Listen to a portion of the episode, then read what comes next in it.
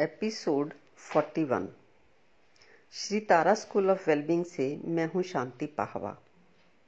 जैसा कि मैंने पिछले एपिसोड में बताया कि बदलना न तुम्हें है, न दूसरों को। क्योंकि गलत न तुम हो, गलत न वो हैं। एक और डायमेंशन है गलत सही के पार, जिसकी बात रूमी ने भी की है।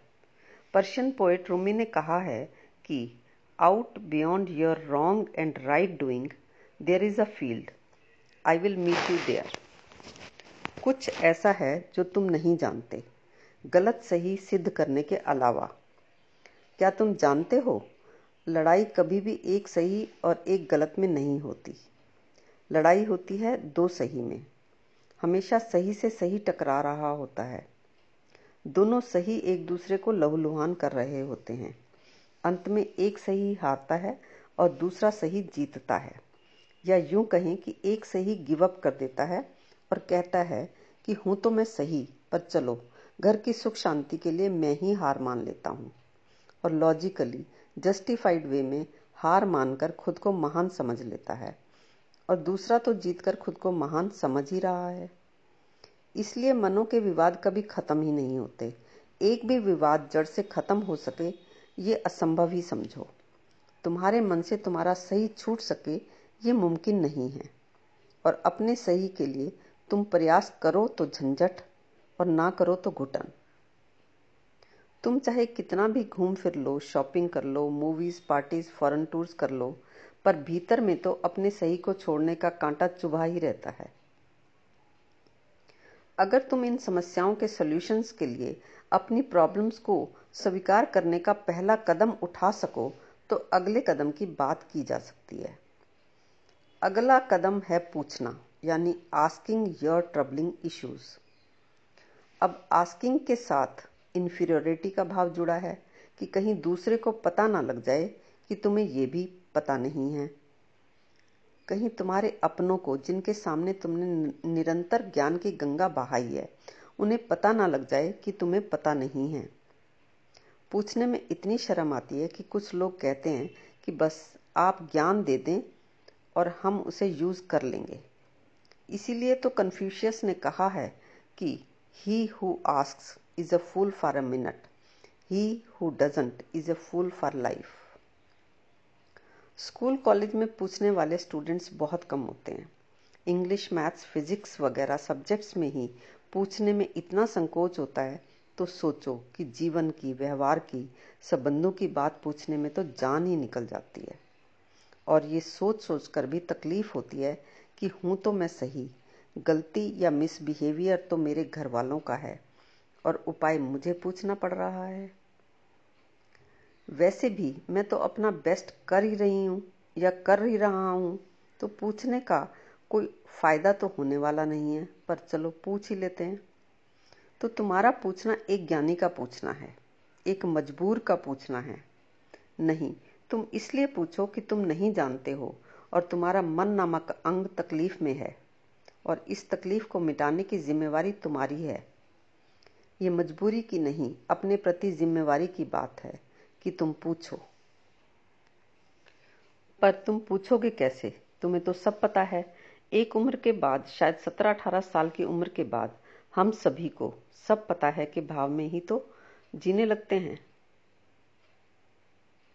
हमें पता होता है कि स्पाउस को कैसे डील करना है, बच्चों को कैसे डील करना है इन लॉज और पेरेंट्स को कैसे डील करना है रिलेटिव्स एंड फ्रेंड्स को कैसे डील करना है।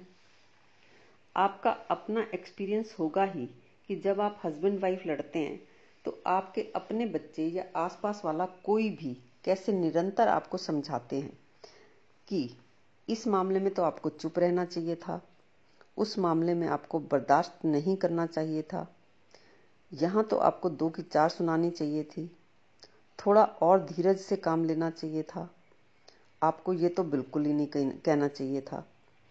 सत्रह अठारह साल तक के बच्चों को सब पता होता है कि दिल्ली के लोग कैसे होते हैं, जापान के कैसे होते हैं। मोदी को क्या कहना चाहिए, सलमान को कौन सी स्टेटमेंट देनी चाहिए थी और कौन सी नहीं देनी चाहिए थी। हर चीज़ के बारे में हर व्यक्ति का एक ओपिनियन फॉर्म हो जाता है। ना पता होना एक क्राइम सा लगने लगता है। क्या आपने वो एडिसन वाली कहानी सुनी है? एडिसन एक गाँव में गया था। उस गाँव के बच्चों ने अपने छोटे से स्कूल में बिजली के कुछ इंस्ट्रूमेंट्स बनाए थे। उन्हें पता भी नहीं था कि बिजली के बारे में एडिसन जितना जानता है, उतना इस पृथ्वी पर कोई भी नहीं जानता। गाँव के छोटे छोटे बच्चे थे। उन्होंने एडिसन को कहा, आप भी चलें, आपको हम अपने इंस्ट्रूमेंट्स दिखाएँगे। एडिसन गया। एडिसन ने ये नहीं कहा कि मैं तो बिजली को भली भांति जानता हूँ, तुम मुझे क्या दिखाओगे? वो गया तो बच्चों ने दिखाया कि उन्होंने बिजली से चलने वाला पंखा बनाया था। बिजली से चलने वाली गाड़ी बनाई थी। छोटे छोटे बिजली के खिलौने बनाए थे।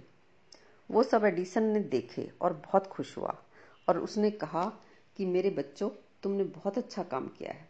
बड़ी गजब की चीज़ें बनाई हैं तुमने। क्या मैं तुमसे पूछ सकता हूँ कि ये बिजली है क्या? क्या तुम मुझे बताओगे? बच्चे एक दूसरे का मुँह देखने लगे। उनके टीचर्स भी हैरान, परेशान हो गए और मन ही मन बड़े दुखी हुए कि हम इतनी सी बात का उत्तर नहीं दे पा रहे। तो एडिसन ने कहा, चिंता मत करो। शायद पूरी ज़मीन पर बिजली के बारे में मैं जितना काम करता रहा हूँ, किसी ने नहीं किया। लेकिन मैं भी नहीं जानता कि बिजली है क्या। हम सभी बिजली का उपयोग तो जानते हैं, लेकिन ये बिजली है क्या, मुझे भी नहीं पता। ये जो एडिसन कह सका कि मैं भी नहीं जानता कि बिजली क्या है, क्या आप कह सकते हैं किसी भी रेफरेंस में? ये विनम्रता उसी में हो सकती है जिससे अपने अज्ञान का बोध हो। हम तो बस उन बच्चों की तरह ना पता होने पर शर्मसार ही होते रहते हैं। अब अगर तुम्हें कोई बोले कि तुम्हें ये भी नहीं पता, इतना तो पता होना ही चाहिए। तब तुम्हें पता होना ही चाहिए कि सबको सब कुछ पता नहीं हो सकता और उसकी ज़रूरत भी नहीं है। ना पता होना इज़ नॉर्मल ह्यूमन नेचर और पूछना is most natural process. Asking doesn't mean you are inferior asking means you are ready to learn what is useful for you अब तक मैंने दो बेसिक बातें बताई। पहली बात एक्सेप्टेंस की। एक्सेप्टेंस यानी स्वीकारना अपनी प्रॉब्लम्स को। और स्वीकारना इस बात को कि जो भी उपाय किए, असफल रहे। लोग जनरलाइज्ड वे में स्वीकार कर भी लेते हैं कि प्रॉब्लम्स तो होती हैं। मगर जब स्पेसिफिकली पूछा जाए कि तुम्हें क्या प्रॉब्लम्स हैं तो वो मुकर जाते हैं, कह देते हैं, मुझे क्या प्रॉब्लम्स हो सकती हैं? मैं तो मस्त हूँ। मेरा काम तो टेंशन देना है, लेना नहीं। या फिर कभी कभी इमोशनल मोमेंट्स में अपने किसी खास के सामने मुखौटे उतारकर स्वीकार कर भी लेते हैं। पर जो स्पष्टता से, ईमानदारी से स्वीकार ही नहीं कर सकता अपने मन की अशांति, अपने मन के दुख, उसके लिए कोई रास्ता ही नहीं है।